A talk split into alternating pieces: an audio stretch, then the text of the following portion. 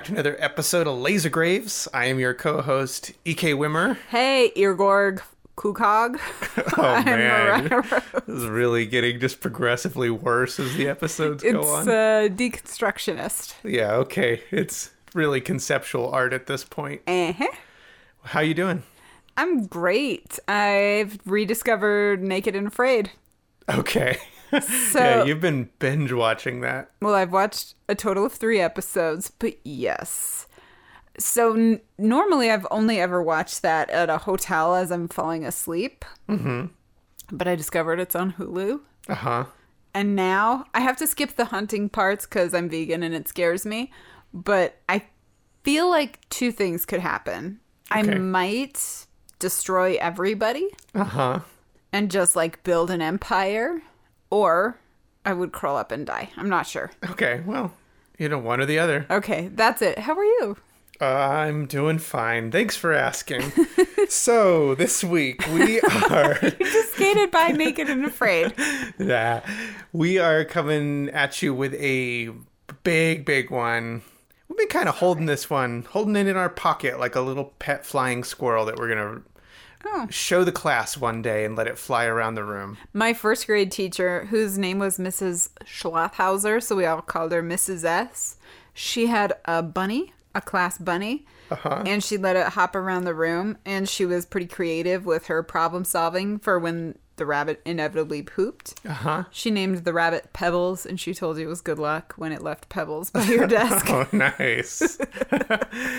okay, well, both our teachers did not have a killbot as a class pet. There's a segue. yeah. Okay, I got my shirt on. you do. Got my themed shirt. I'm in the mood. This is definitely one of our all time favorite movies.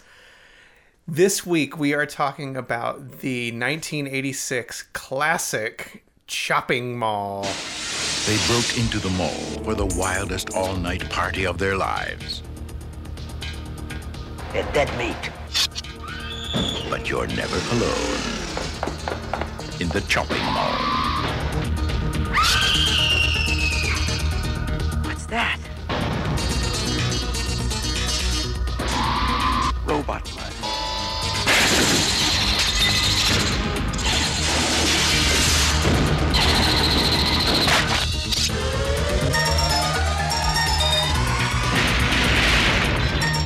Chopping mall. Where shopping costs you an arm and a leg. Okay, in full disclosure, because I I was kind of late to the game on social media. You know, we have been huge horror fans our whole lives. We've had uh, VHS and DVDs and you know posters and everything else, but we rarely would meet people that also had that same passion for horror. But it wasn't until about three years ago when I had an Instagram for, I still do, for just my art and mm-hmm. music and stuff. But I would try and show maybe a, a horror movie, and that crowd did not get it or identify. And I was like, world. man, this is a totally different world. So I kind of looked into it and discovered there was this whole wide world of a horror community. And I'm not joking when I say I'm that naive. Like, I just had, I'm not a social media person, and I didn't understand that this whole group existed out there. And Chopping Mall, which was always a very precious film to us, I we never really met really anybody who would just know what that was in conversation. I still don't think I have in person met anybody who has seen Chopping Mall, unless I have shown it to them. Yeah, I think our old mutual acquaintance Ted, um, director Ted, he he knew it for sure because he was a hardcore film buff. But I never knew anybody. We just you couldn't talk about films like that. So when I got on Instagram to start showing tapes and stuff, and realized like not only was Chopping Mall like a common basically at this point, everybody knows it, but there was merchandise and blah blah blah. I was. I just was blown away. I And was like, you bought the shirt you're wearing. no, I didn't. This was a gift. But I was just really confused because I thought it was this like really cult, uh, you know, secret film that we only knew about, only to find out that it's like totally basic when it comes to 101 cheesy 80s horror. I think that our niche, when we get to surprise people with our like super cool insider knowledge, is weird art films. Yeah, art films definitely are, people are not up to, to date, nor do they care. So Right. you start to mention any kind of Czechoslovakian surrealism and everybody just checks out right away. Yeah. well, Czechoslovakia doesn't even exist anymore, That's so you've blown right. somebody's mind. Right. Yeah, there's your history lesson for the day. All that is to say is that Chopping Mall turns out is incredibly popular. And so we were on the fence about doing an episode because we were like, well, I mean, everybody's done an episode on it. We might as well do the Princess Bride. But then we realized this was our film long before we knew it was everybody else's film, too. And we're going to talk about our love for this today. Yes. And hold on. I think I might have just had a like a flash of brilliance. What's that? What if we started doing double episodes where we do one like Chopping Mall and one like Princess Bride within the same episode? Okay, like a compare and contrast? Uh huh? Okay. I feel like we could do it. I feel I oh, we could do it for sure. I just don't know why we would do it. Exactly. Okay, well, sure. We'll put that on the the ideas board that's next to me Oh, is it the one that's right above the garbage can? with a little uh, with a little basketball hoop. For Mariah's weird ideas. No, that's not true. All ideas are considered. Okay. Okay, well, Chopping Mall. When did we first discover this? Oh, for sure, high school. Yeah, we were teenagers, Yep. and then just obsessively watched it. Over and over. We must have definitely had this on VHS because we watched it all the time. I was trying to think, you know, we uh-huh. we've shared this story before because I am a VHS collector that we had a ton, and then we sold them when we went to college, and we kept a you know good chunk of them, but slowly have been rebuilding. And I can't mm-hmm. remember everything that we had, but we had a ton. And mm-hmm. considering how much we watched this movie, this would have I'm I'm sure we had this one. I just can't remember. Well, and also there was that phase where you worked at a video store and mm-hmm. we were renting movies. I, I can't even give numbers. We have watched so many. And when you were working at that video store, and then there was a time when we moved near a video store and they had the five movies for five ninety five for five days. Man, we went nuts. We went bonkers. Yeah, but Chopping Mall has just been in our life for a really long time. It's a real top tier one for our household. You know, Yeah. Chopping Mall, Killer Workout, Motel Hell, like those are like Mm-hmm. classics for the for the Laser Graves household They're the crystal on top of the pyramid. for sure. That's like shooting a directional light onto a treasure. And also sending a message to aliens. That's true. That says, "Stay back. This is our treasure. Get out." Can you imagine if aliens found our movies? Oh, they'd probably think they're pretty cool. Yeah, probably. Anyway, Unless they found The Watcher with Keanu Reeves. then they would just instantly blow up our planet. I don't know. So we watched The Watcher in like, I don't know, undergrad or something. And we thought it was terrible, but I kind of feel like if we revisited, maybe it's going to be like the best movie ever. Maybe. We'll, we'll give it a go. Okay, Maybe. tomorrow. Well, Chopping Mall, let's get started. I think this is a fun one to dive into. This is not a walkthrough as much as just us kind of. Working you've seen it. it. We've seen it. Hey, you can watch or listen to a billion episodes on this, but We're all consenting adults. Let's just let's, dig in. let's just see what happens. yeah, get free, get loose. Get naked and afraid.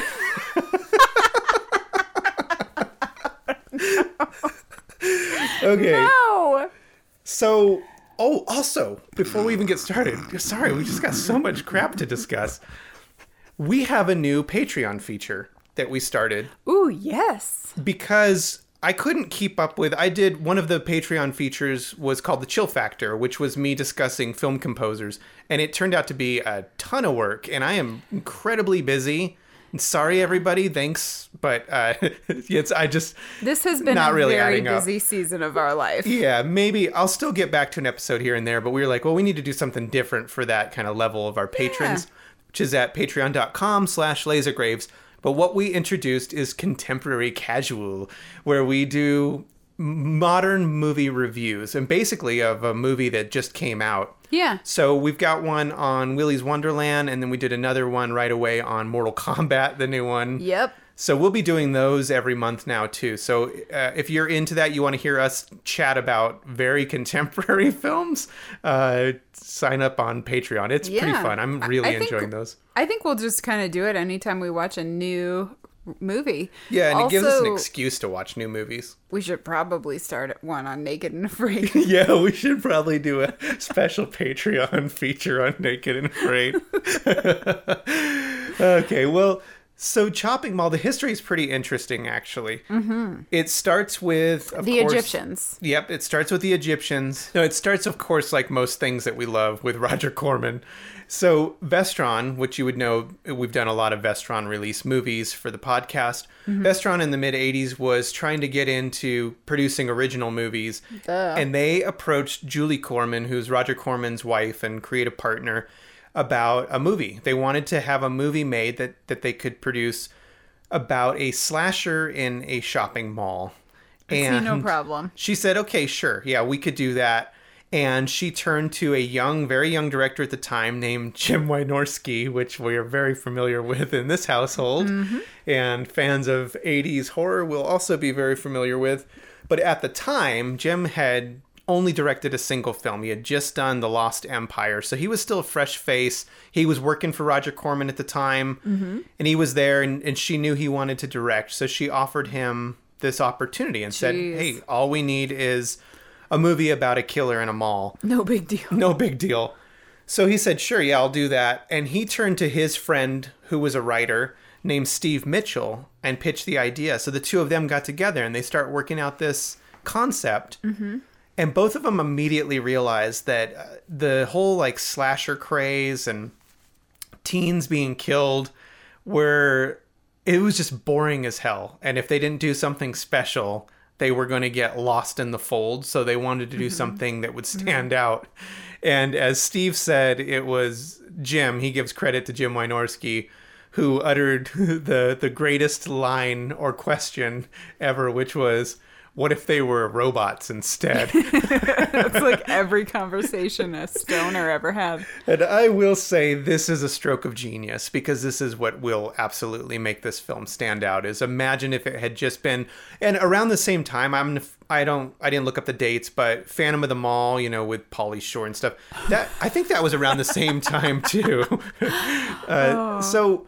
It, this was a really smart idea by Jim Wynorski was saying how can we separate ourselves from the pack? Well, let's make it about these killer security guard robots mm. called killbots Yeah. and that was the working title was killbots and so they didn't know if this was a good idea or not but they pitched the idea back to julie who pitched it to roger and they pitched it to vestron and immediately they said everybody loved it some accounts is like within the week some was the next day but they got the green light without even a script written just I saw idea that, alone yeah. and said yeah go for it so that's how killbots got up and running Yeah. the next major development in getting this to become a, a real movie was uh, Jim and Steve were out for coffee. They were just hanging out at a coffee shop. As they were leaving, they ran into a mutual friend named Robert Short.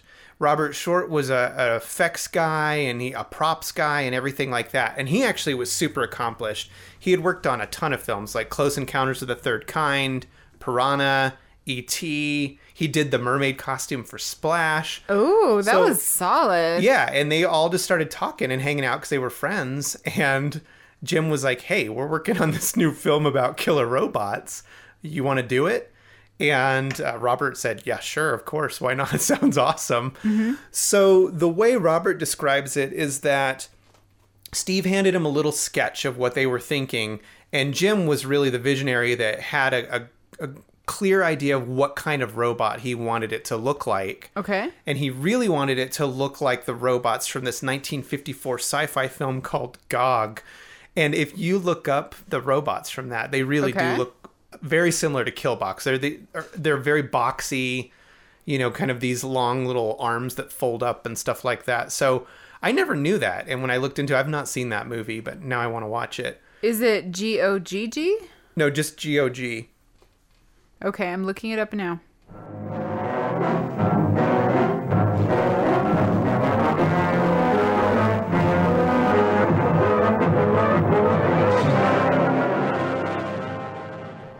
I see it. Yeah, so that's what the original concept was based on, and then they just modified it from there. We're gonna hold off on the real discussion of the robots Yeah, until yeah. a little bit later because they are, I mean, obviously like the coolest part. So the team's assembled. They've got a really good start, and now they have to write the script. Uh, but once they do, they're given.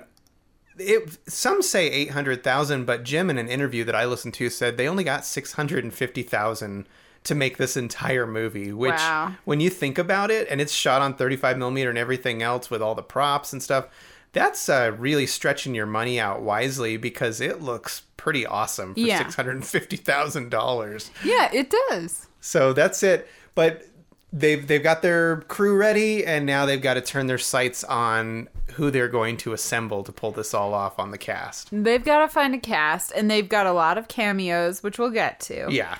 But we do have the cast is made up of a bunch of couples.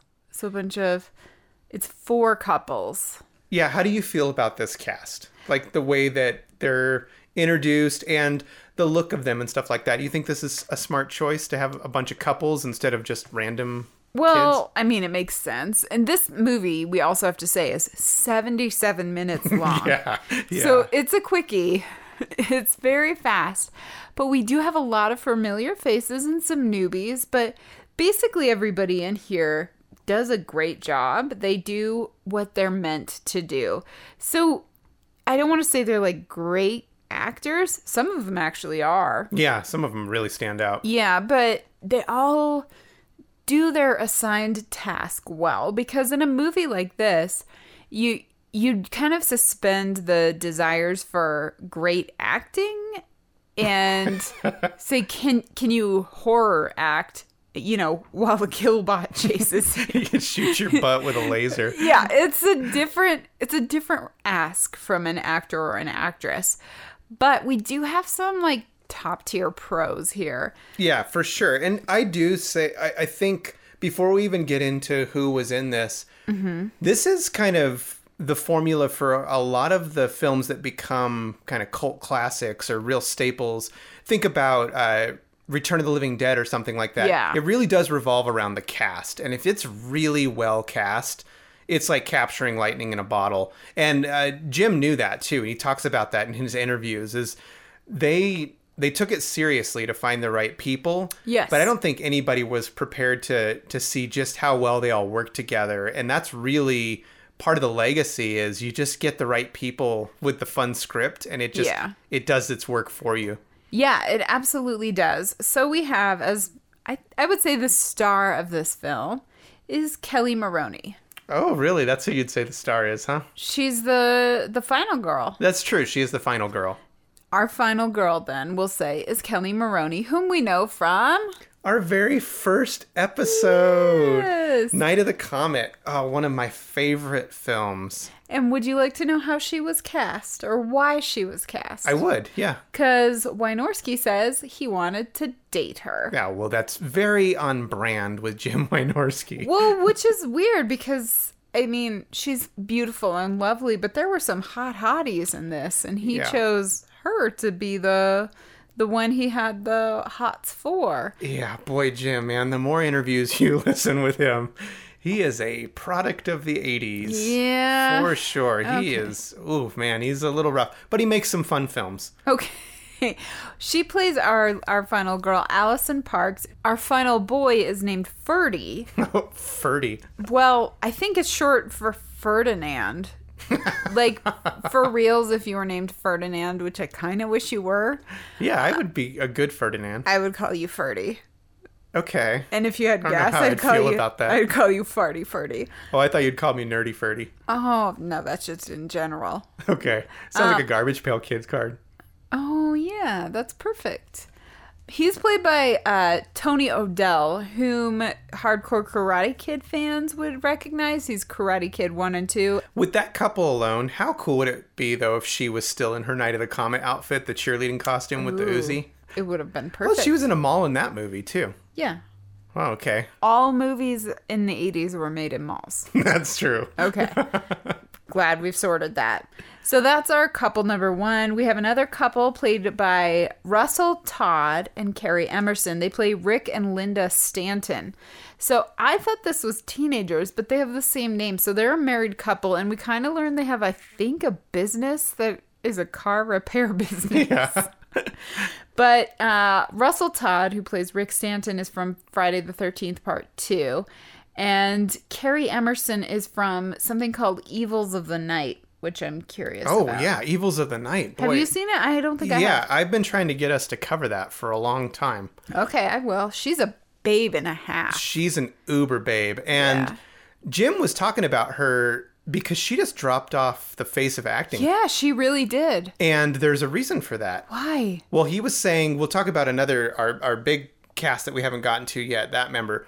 Loved Mm-hmm. auditioning, whereas he asked her, they had a 29th anniversary union or something like that, where they did a screening downtown LA or something like Yeah. everybody got back together and he asked like what happened to you why why did you just stop acting all of a sudden Why, Linda? because he said she was not only a good actress but she was also just like stunning She's really quite and beautiful. it was that she hated auditioning it like gave her severe anxiety she just couldn't stand Yeah. it and she just said it wasn't worth it and he said which is crazy because she really could have just gotten a ton of roles Well, I also think about what, as a gorgeous woman in the 80s, what auditioning meant. I don't think that probably was a good experience. we should really do evils of the night i've put it in Okay. our selection stack a bunch I haven't seen it. It is really cool. It's weird. It's like two different movies in one. So let's put a pin in that. But uh, I would like to get to that one sooner than later. Okay. Well, and her partner uh, in her her couple is Russell Todd from Friday the Thirteenth. Uh, he plays Rick. Rick,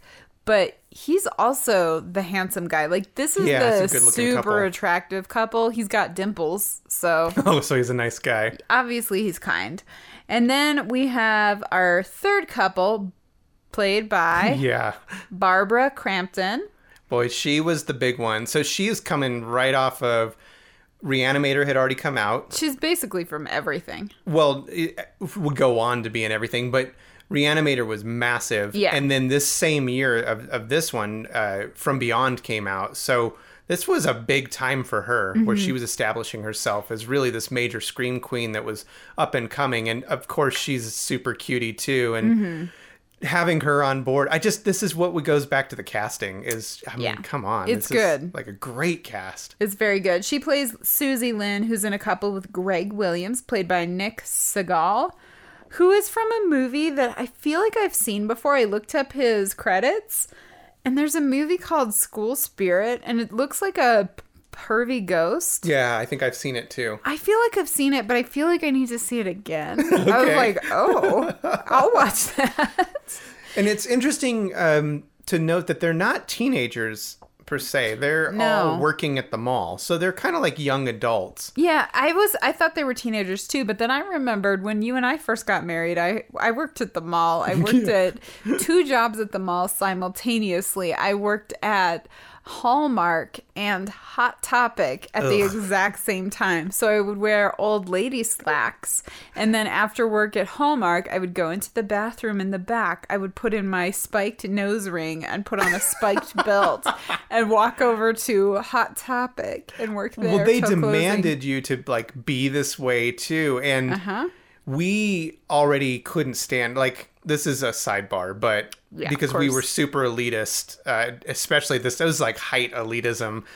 Hot Topic was the epitome of everything poser in our mind, Yeah. and you needed a job really bad, and they were right down the hall, and you took it. I think you lasted like what three months there or something. I did, and then I quit both jobs and went and worked at a dog daycare. yeah, you couldn't take it. I thought that was so funny, but I love that you forever are going to be associated with Hot Topic. I sold so much crap to like 14 year olds. Anyway, and then our final couple is John Terlesky, who played Mike Brennan, and he he's been a pretty successful director. He was in a bunch of stuff, like acting wise, but he did the Zoe's Infinite Playlist. Oh, interesting. Yeah, so he he directed quite a few episodes of that, and then we have Suzee Slater, who's pretty much from nothing that I knew of, but she plays Leslie Todd, and she's a babe too. But Yeah, I think she was like a Playboy model or something like that. good for her. Yeah, it's a fun cast. I really do enjoy the dynamic. I think it's cool that the whole premise of they're all working at the mall and they're kind of going to be sneaky and have a mm-hmm. makeout party when everything closes down. That is so fun. Like, Yes. what a great idea already to start the movie. Mm-hmm. But we have this sub story that's happening, which the film starts with, where the mall is going to be patrolled by robotic security guards, mm-hmm. which look so incredibly cool. They look like like short circuit on steroids. Well, funny that you mention that because this starts in the same way as Short Circuit. Does it? I haven't seen that movie in forever. I loved Short Circuit Really? because, well, my parents. I liked part two a lot. my parents only let us watch like G and PG rated movies when I was a kid. Because, you know, that's how I was raised. And Short Circuit was one of those family movies that we watched a lot. Do you think it holds up? I don't know. I haven't seen it in like 20 years. Oh, okay. Well, that's interesting. It probably doesn't because the first quote I'm thinking of is not quite right. Well, so it wasn't based on like they. no, no, but it's like a lightning strike makes Oh, cha- that's changes right. things. That's right. Mm-hmm. Okay. Yeah. I.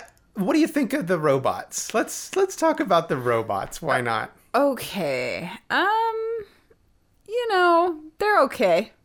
Oh, you don't think they're cool? Eh.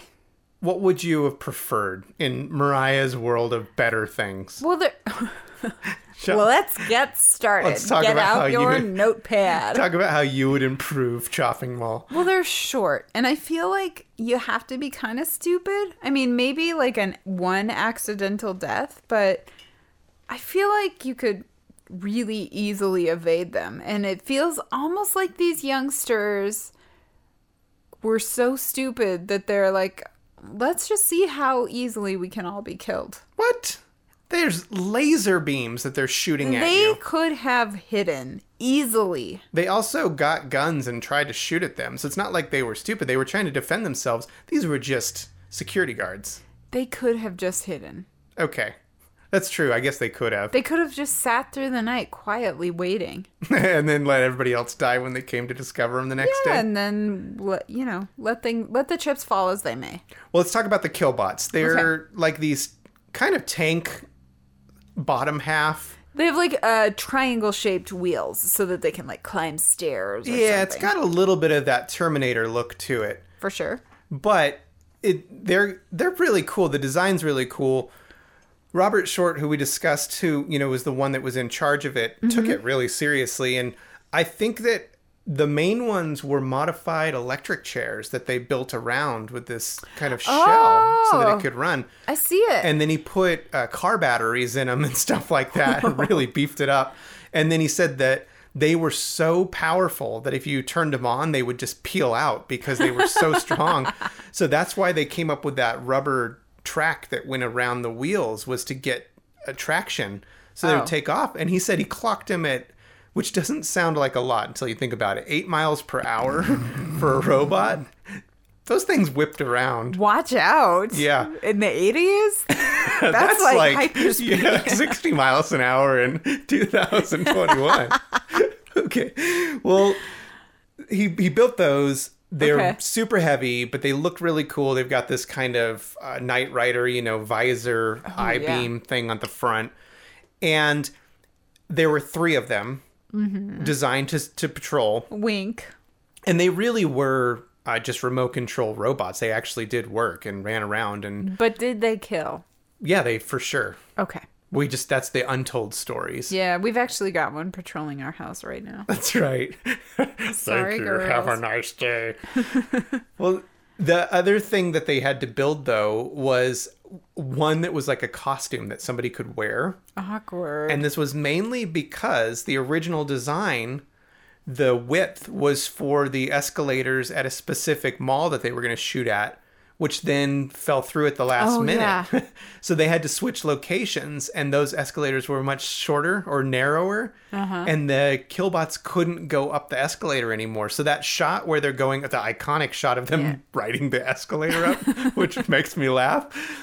If you look, it's very cleverly cut because you only see from the top half up, and that's somebody wearing the top half as a costume, just riding the escalator. and then they had a third one that was built that was just the chest basically where you get those you know little stun gun that shoots out and stuff like that. So they could do these close-ups because as um, robert said why put everything into this robot if you don't need it? Like that's just more work. So so they had these kind of different versions of them to pull all this off and then the voice itself that was voiced by none other than the director Jim Wynorski, which boy, that's funny. Let's listen to a little sample of what he what he sounds like as a killbot. May I see your identification badge, please? Jeez, you little bastards are quiet.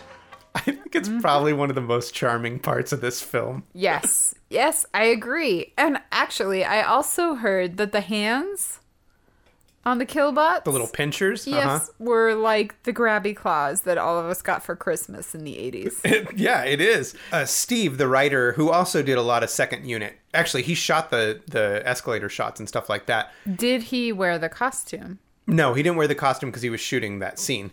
But he said, yeah, they ordered them from China. They were like those little grabby claws, and then uh-huh. they just made them look robotic. And then he said, if you clapped them, they just sounded like cheap plastic.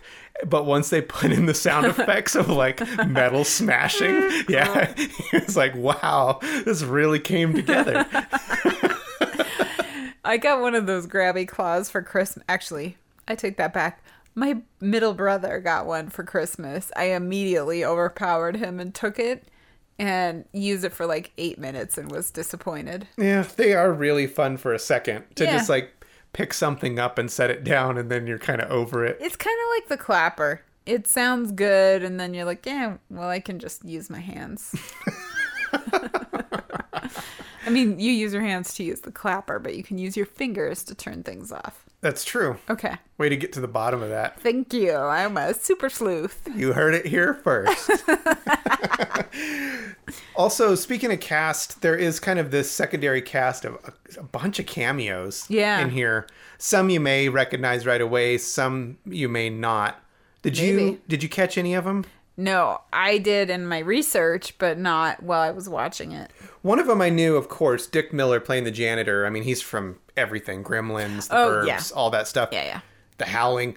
I I knew him, but when I was looking into some other stuff, I have to be honest, I've seen this movie a ton, but I've never looked at like an IMDb. Why would I? I just watch the movie and I'm done with it.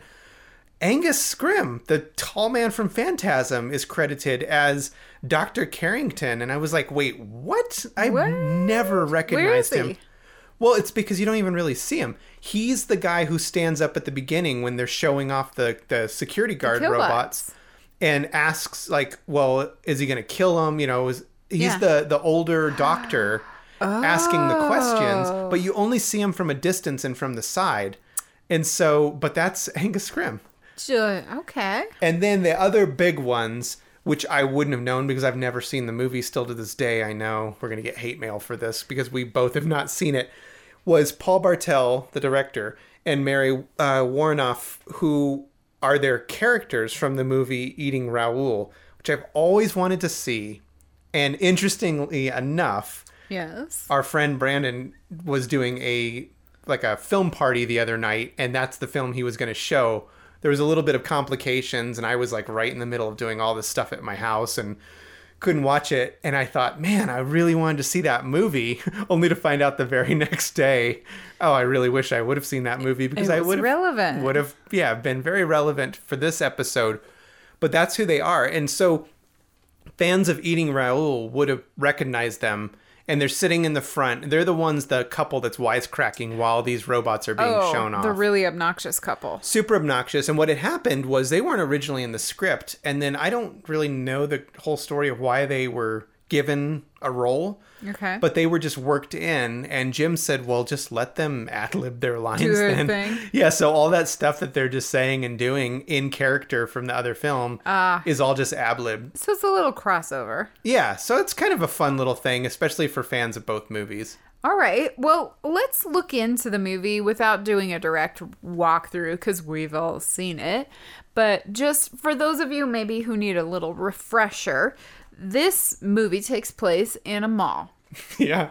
Oh, Big surprise. We've talked about it once or twice already. The mall was actually the Galleria in Sherman Oaks, California, which you might recognize because it was also where Fast Times at Ridgemont High and part of a scene from Commando filmed there.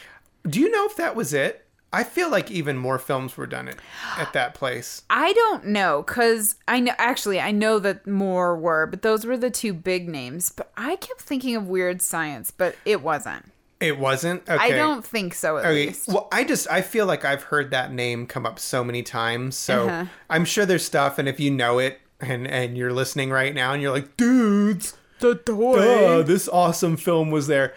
We can't cover everything right now, but I have a I have a hunch that there were a couple other big films that were shot there that I'm just unaware of. Yeah. Okay. You know, whatever. I love movies shot at malls. I like seriously. I think can mall horror be a subgenre? Yes. I love mall horror too because you think, what would I do? Yeah. How would I arm myself? And then when I happen to go into a mall now, who does that? But actually, I do because there's a, a mall in our town called the Infinite Shop of Curiosities, and our children are obsessed with it. but mostly, I avoid malls like the plague now. I would love to like hang out and have free reign of a mall. Like, Yeah. if it was the apocalypse, like Dawn of the Dead style, you got to have a mall. I would love it. You know It'd what? So much fun. You know what I would love? What? I would like to see Kevin McAllister take over a mall during a zombie apocalypse. So Kevin from Home Alone in a mall during the zombie apocalypse. I feel like he could really wreak some havoc on zombies. Are the wet bandits zombies? Duh. okay. Okay. All right. That's cool. I like that idea. Thank you. Let's make it. Okay. Also, I I don't really know where to fit this in, but it's an important tidbit and we need to put it in here. So there's a point where we see a pet shop Yes, I remember that. It's called Roger's Little Shop of Pets. Uh huh. And it is a nod to Roger Corman's Little Shop of Horrors. No, I think there Ah. are a lot of nods in this film Yes. to a lot of movies because uh, Jim and Steve both were like hardcore film nerds. Yes, absolutely. And I honestly, we can't cover them all because there are so many. But the movie begins at Park Plaza Mall where there's a group of people learning about the new security system at this mall, which is, as we've already discussed, the Killbots. yeah. they're not called the killbots, but basically their new security is three robots and metal doors that close. Yeah. I really like that too. So they lock down and three robots protect the mall and all of its goods. However, after these robots are introduced, we fast forward a little bit, and there are a bunch of young couples. Um, most of them, but not all, work at the mall Yeah. uh, in different stores, and they're gonna have like a weird sex and drinking party. It sounds like a good time, honestly. okay, it it sounds reasonable when you initially think they're teenagers, but when you realize at least one couple is married, you kind of go, "Really, guys?" Hey, you know, some of those couples got to keep the spice up. Yeah, but the Stanton couple, they have a business to run. If they get in trouble, like breaking oh, into oh, a mall, Mariah. Oh, you're really I'm an adult. you're adulting right now. You need to tone it down. Okay. Let me take a deep breath. Okay. Just back it up. Okay, these people who don't care about their business or their professional career, they decide they're going to go party at a furniture store in the mall after closing. The only thing I don't like about this is that they all want to party in the exact same room, like where the beds are. I mean, at least find like your own cool little spot and then reconvene. Like, go to a different store in the mall. Yeah, exactly. Why not? There's got to be a trampoline somewhere or something. Okay, so everybody, four couples. It seems like a lot of couples, but they're all going to party in a furniture store after the mall closes. And, you know, as they're partying, they're watching movies, they're drinking, they're dancing, whatever they're Yeah, doing. they're having fun. a storm rolls in and lightning hits the mall and turns our security robots into killbots. Now they're killing machines. Oh, So great. They're gonna patrol like normal, but now they're also gonna kill. Yeah. And basically, the rest of the film is just them driving around doing cheesy one liners in a robot voice. Yeah. And picking off these kids. The end. Goodbye. We have to talk about two things. One is our our hero, our heroine, Allison Parks, who works with Barbara Crampton's character Susie in a pizza shop. Mm-hmm. Like, I don't want to walk through this movie, but we have to talk about a few things that happen here. Okay. First of all, in the pizza shop, it is covered with uh, posters from Corman Oh, there's so many. over the all over. Second of all, the cook at the pizza shop, even now, I feel immediately like I need to shoot vomit across the country because he's like rubbing stuff on his dirty, dirty shirt and smoking and cooking at an Italian restaurant. I can't, can't even. But uh, the third thing, and this is the final thing I have to mention about this pizza shop, is the girls are talking about the party plans for the night Uh huh. and I think it is Barbara Crampton's character Susie says it's going to be good times to the max. Oh, yeah. and as we heard that, I was like, I'm pretty sure I need to get that tattooed. Yeah. Just good times to the max. Good times to the max is Yes. like the, our new life motto. Yeah, why not? So there's Those that. Posters, by the way, man, I would love to have those posters. Sometimes Any- there's just movies where you watch an old movie and you see the posters on your wall, and I'm just like, man, if I could go back in time. Yeah, Weird Science again. We watched that and we were like, ah, It, Robot Ninja too. There's like all these incredible. Well, I know. Sorry, that's a deep cut. Nerd. There are some incredible posters on the wall too. I'm like, man, if I could just go back in time and just steal all those posters. But yeah, there's fun. There's a sorceress poster on the wall. yeah. man yeah this is interesting another one of the one of the guys in this whole group has a certain something about him that you cannot overlook and Are you are you talking about Mike? i'm talking about mike and his obsessive gum chewing Oh my gosh. it's it's over the top Okay, you and I both have a problem with people who chew with their mouths open. yeah like i seriously can't listen to it Mike has gum in his mouth. I believe through this whole movie. Mm-hmm. Thankfully, he dies early. His gum chewing, I told you I wanted to slap his face yeah through space and time to smack the gum out of his face so that it shoots into outer space and becomes an asteroid. Yeah. Like it is so obnoxious. Every single thing. Even when he is like in the middle of an intimate moment with his girlfriend, Leslie, he's still chewing gum. yeah. So the story behind that too is uh, Steve was talking about that, the writer, because those two actually became really, really close friends and are still friends today. But he said that he, in real life, mm-hmm. was a super funny guy. Like he just had a great sense of humor and uh-huh. just knew how to like play a room, and came up with this idea eh, because the direction was you're supposed to be this jerk. Yep. And he said, you know what would be like the biggest jerk move is if I was just obnoxiously chewing gum the entire time. It's true. And so he came up with this thing and they all thought it was hilarious because he just nonstop is chewing gum obnoxiously, which makes him the biggest jerk ever. yeah, you're just like, kill him. Yeah. Kill him. And I, that's a really funny idea as a character. yes, and thankfully Mike is the first to die. He goes to buy cigarettes from a cigarette machine, which remember Do you remember those? that? Oh, I was like my best friend when I was under 18. Oh. Find a cigarette machine. Oh yeah, you smoked. That's weird. Yeah, for sure. I forgot about that.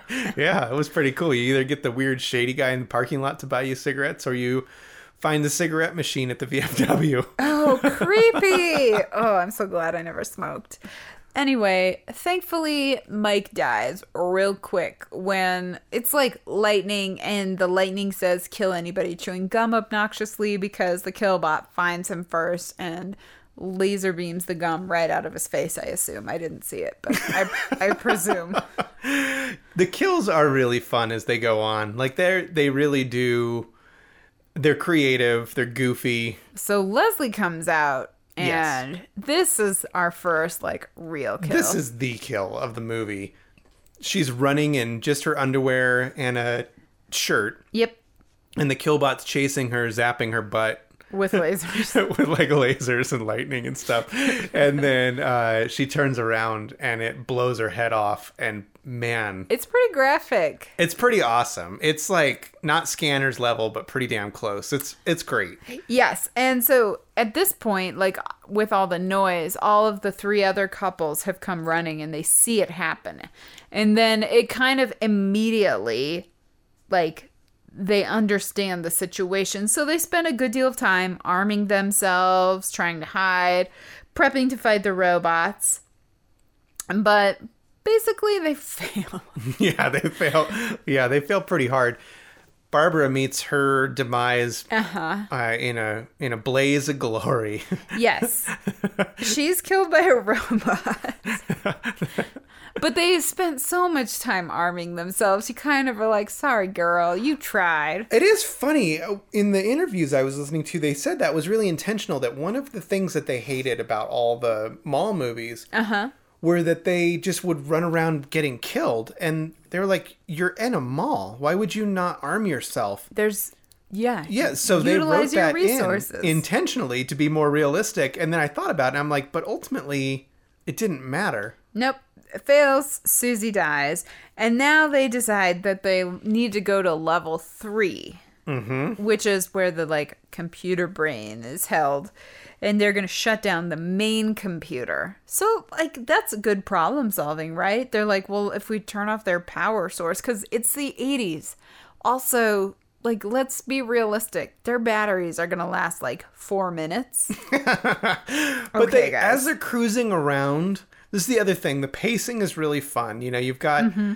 all these like good-looking young cast running around, getting killed in fun ways. You've got robots with cheesy Mm-hmm. Voices. ways. Well, I mean, it's just got everything you want. This film is really fun to watch. yeah. The, the other thing that we haven't even discussed yet is as this is all happening, you've got this incredible score the whole time. And this score was done by a really cool composer named Chuck Cirino, who surprisingly, this was his very first feature. Really? Yeah, I didn't know that. It's solid. Oh yeah, it's great. He went on to just do a ton, a ton of movies. He's done a, a, almost all of Jim's. I mean, not maybe all, but he's done a lot of Jim's. He's you know went on to do Deathstalker two, Not of This Earth. Both of those were Jim's movies. Uh, Evil Toons, Munchie. Like he's just got so many credits to his name. But I listened to an interview with him in preparation for this too, and I didn't know his backstory. I thought he was just a composer. Okay. But he actually came out to LA as a filmmaker and kind of knew the business all the way around. He was working as an editor and a and a director and then just fell into composing and was Oh. really good at it. And this was his first big break, but then continued to do it full time. And I mean, he's still like he's directing movies now and stuff like that on his own. I don't think we can mention enough how important the score is I agree fully. It is like so perfect. fun. It's just this like cheesy 80s electronic. Actually, let's just play a clip from it.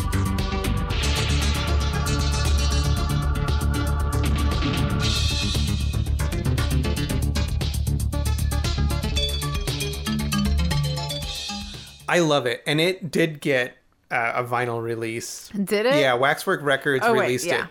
Pretty limited. It's hard to find now. I do have it. It's this pink record. it's one of my Yes, yes, favorite yes. soundtracks actually.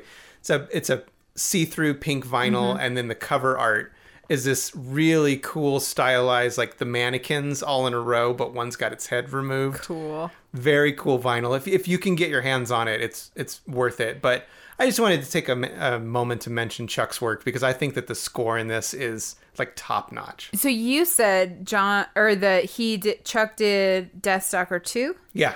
So John Terlesky, the obnoxious gum guy, was in Deathstalker Yeah, 2. he's the, he Yeah. got the role because of this. Yeah. Because Jim didn't know him prior to this. Oh. And And, he liked his gum chewing. He liked his gum. Well, he what he said was that he just he knew he had something about him. He there was just this presence about Yeah. him. He was so funny and charming and able to just deliver that he knew like we got to give this guy another shot, and that's why he gave him Deathstalker 2, which of the series, which I just watched them all again recently. Okay. Deathstalker 2 is definitely my favorite. It's really fun to watch. Interesting. I feel like that guy, um, John Terlesky, I know he directs now, but I feel like he could have been just his acting style, a professional wrestler, if he had bulked up a bit. Yeah, he could have really, and he could have like played the heel. Like he could have been that Yeah. jerk, like a Razor Ramon that's always like, you know, chewing gum or got a toothpick in and is like just picking fights. Yeah, he could have done it. I, actually, yeah, for sure. Actually, I'd straight wrestle him in a death match with that gum situation. Your finishing move would just be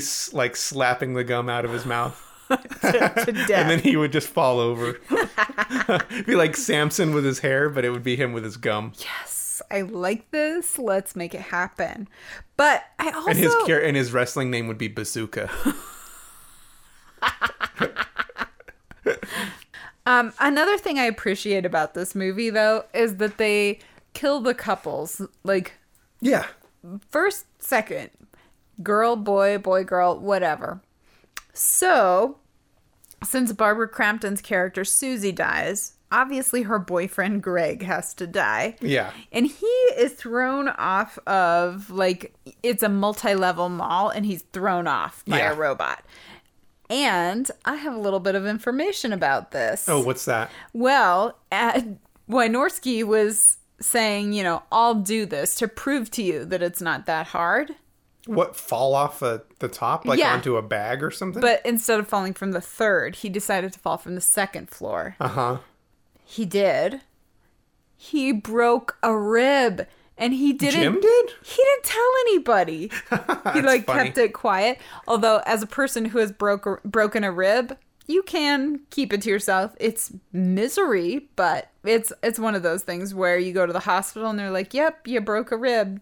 Yeah. Okay. I cracked a rib too. When I was skating, I came down on the coping and just landed wrong and right Yeah, there. Yeah, and what can you do? It's not like they make a rib cast, so he just kept No. it to himself to because he had done it to prove that it was no big deal. Dude, broken ribs suck. Trying to breathe, trying to sleep. I hated that. I broke a rib coughing, but I was Yeah, that was weird. well, I had I had strep throat as an adult, and I forgot adults could get strep throat. So, so we let it go on for far too long until I broke a rib from coughing.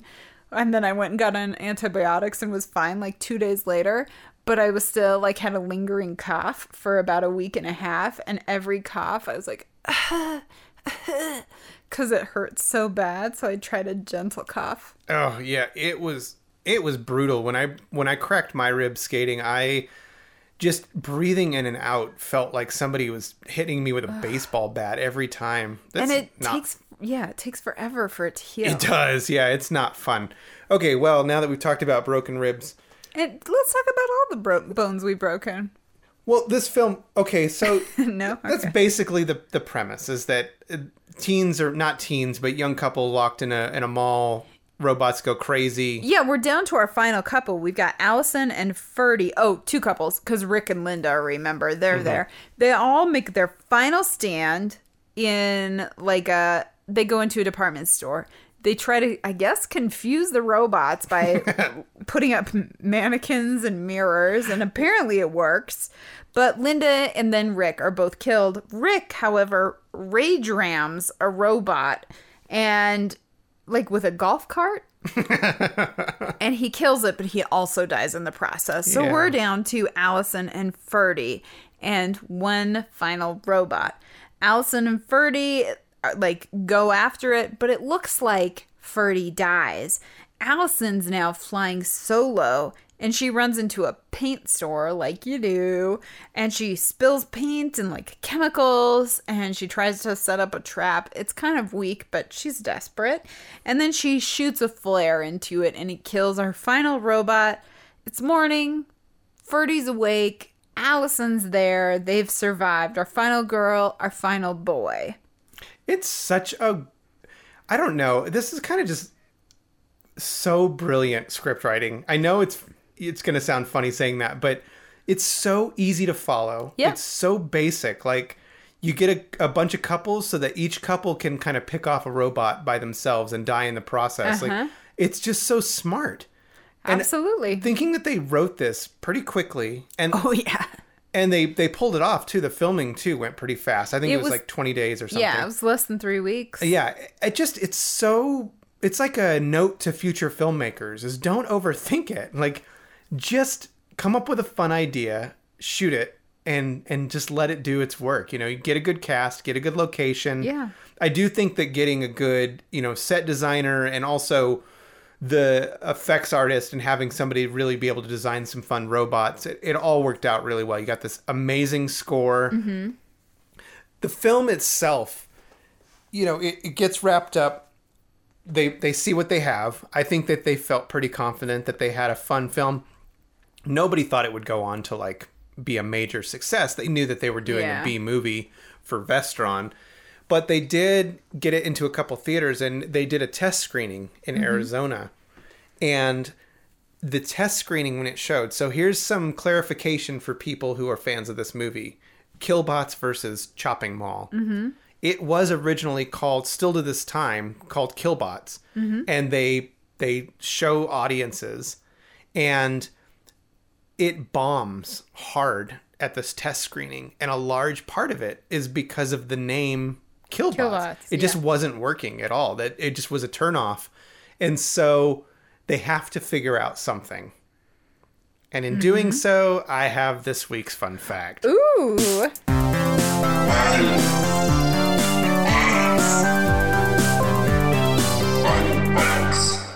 Okay, so as the story goes, now keep in mind Jim Wynorski is quite a storyteller, and so take it with a grain of salt. But Okay. I kind of believe it. Jim and I think Roger was there, and everybody they're like sitting in the projection room after this bomb, and they're going, "Well, what do we do? Like, Killbots is not working. We need we need a better title."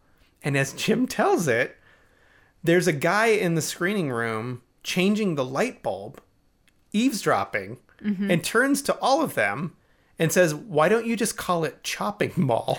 And all of them stopped and were like, Uh, yeah. Brilliant. Let's do that. And so they agreed on the spot to call it Chopping Mall.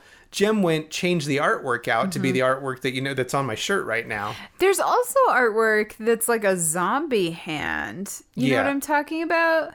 Yeah, yeah. Well, that was the original, and then I think they changed it to do more of the like robot Robotic hand and stuff like that.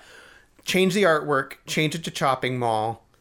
A week later, they show it again in Arizona to a test audience, and it is a huge success. And there you go. It gets a theatrical run, all this kind of stuff. Now, the details side of things is that Vestron and Roger Corman cut a deal. And that was that Vestron got to keep all of the, the proceeds and the rights to the home release, and Roger got the theatrical and the TV release. And that's kind of how they split it up. Okay. I, you can probably guess who came out on top there. Uh-huh.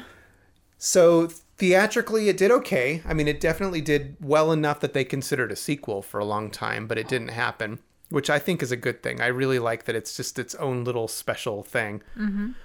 It did get a TV run, and interestingly enough, that's where Killbots comes back into play. It got re-edited for TV, so they took out all the stuff that you couldn't show. Yeah.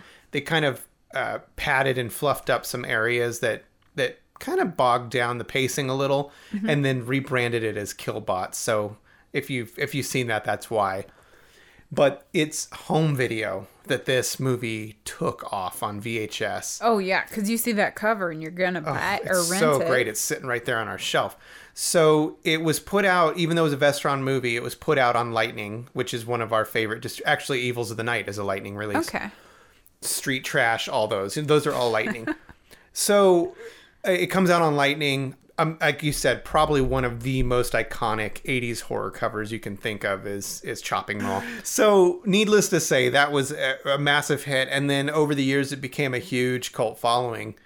And Jim and everybody else didn't even know that until a few years back when they were looking at IMDb and saw all the the posts and stuff about it. Oh, they had cute. no clue that that film had taken off, and so as a result, uh, Jim actually had one of the the original negatives, not the the negative negative, but he had like an you know a offshoot of that, and did all the work to have it rescanned and everything else, and the the original sound and everything rescanned. Okay. and that's when the Blu-ray came out recently. That is ah. absolutely stunning. Came from, from well, it Oh. it's is breathtaking. seriously, if you're a fan of these films and you've watched them on VHS like me, Yeah. and they're dark and you're, it's hard to see, and then you see these high like Yeah. 2K, 4K scans, it's pretty incredible. what was it we were trying to watch recently on VHS where it was like pure black? There's so many. Like Prom Night is That- notoriously that's it. impossible. I mean, Yeah. you can't even watch it. Yeah. And even films like Hack-O-Lantern looks really great on VHS. I do like it because that's how I know it. But the Blu-ray copy is really, um, it's like a totally different movie. You're like, oh, that's what they were doing. yeah, it's it's pretty incredible to see. But the that's where you get that Blu-ray is Got from it. Jim's personal copy. He just had one, and so he he did that. And it's all in all, I mean, it's be, it's become what we know today. This A iconic, treasure. yeah, it's a really is a treasure of '80s cheesy horror. Let's ask Elon Musk to send it into space to the aliens to Oh, tell them on a- about our culture. Put it on a gold laser disc. I don't know what he's doing. Yeah. Why not? Well, this, I mean, goes without saying. This is Laser Graves approved for sure. Yeah.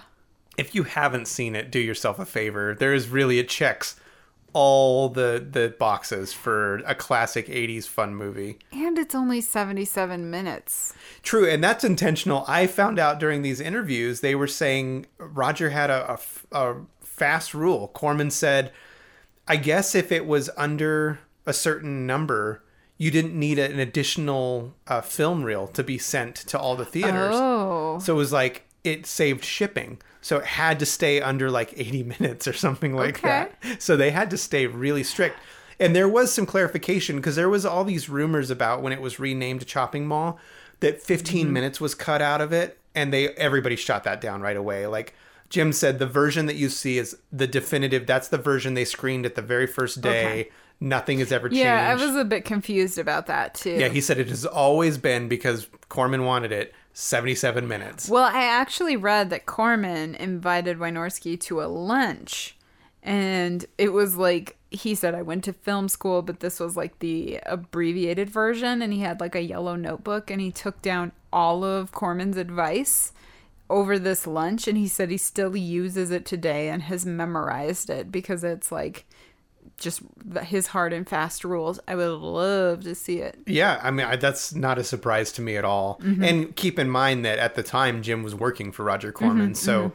yeah, you're gonna absorb anything and everything because he's like the king of B movies for that generation. Cool. Well, that's it. That's Chopping Mall. Man, that was fun. Yeah. It's been fun. You know, we really have only tackled a couple like really really special ones to us, and recently we did Motel Hell too, and that's fun. Uh-huh. So.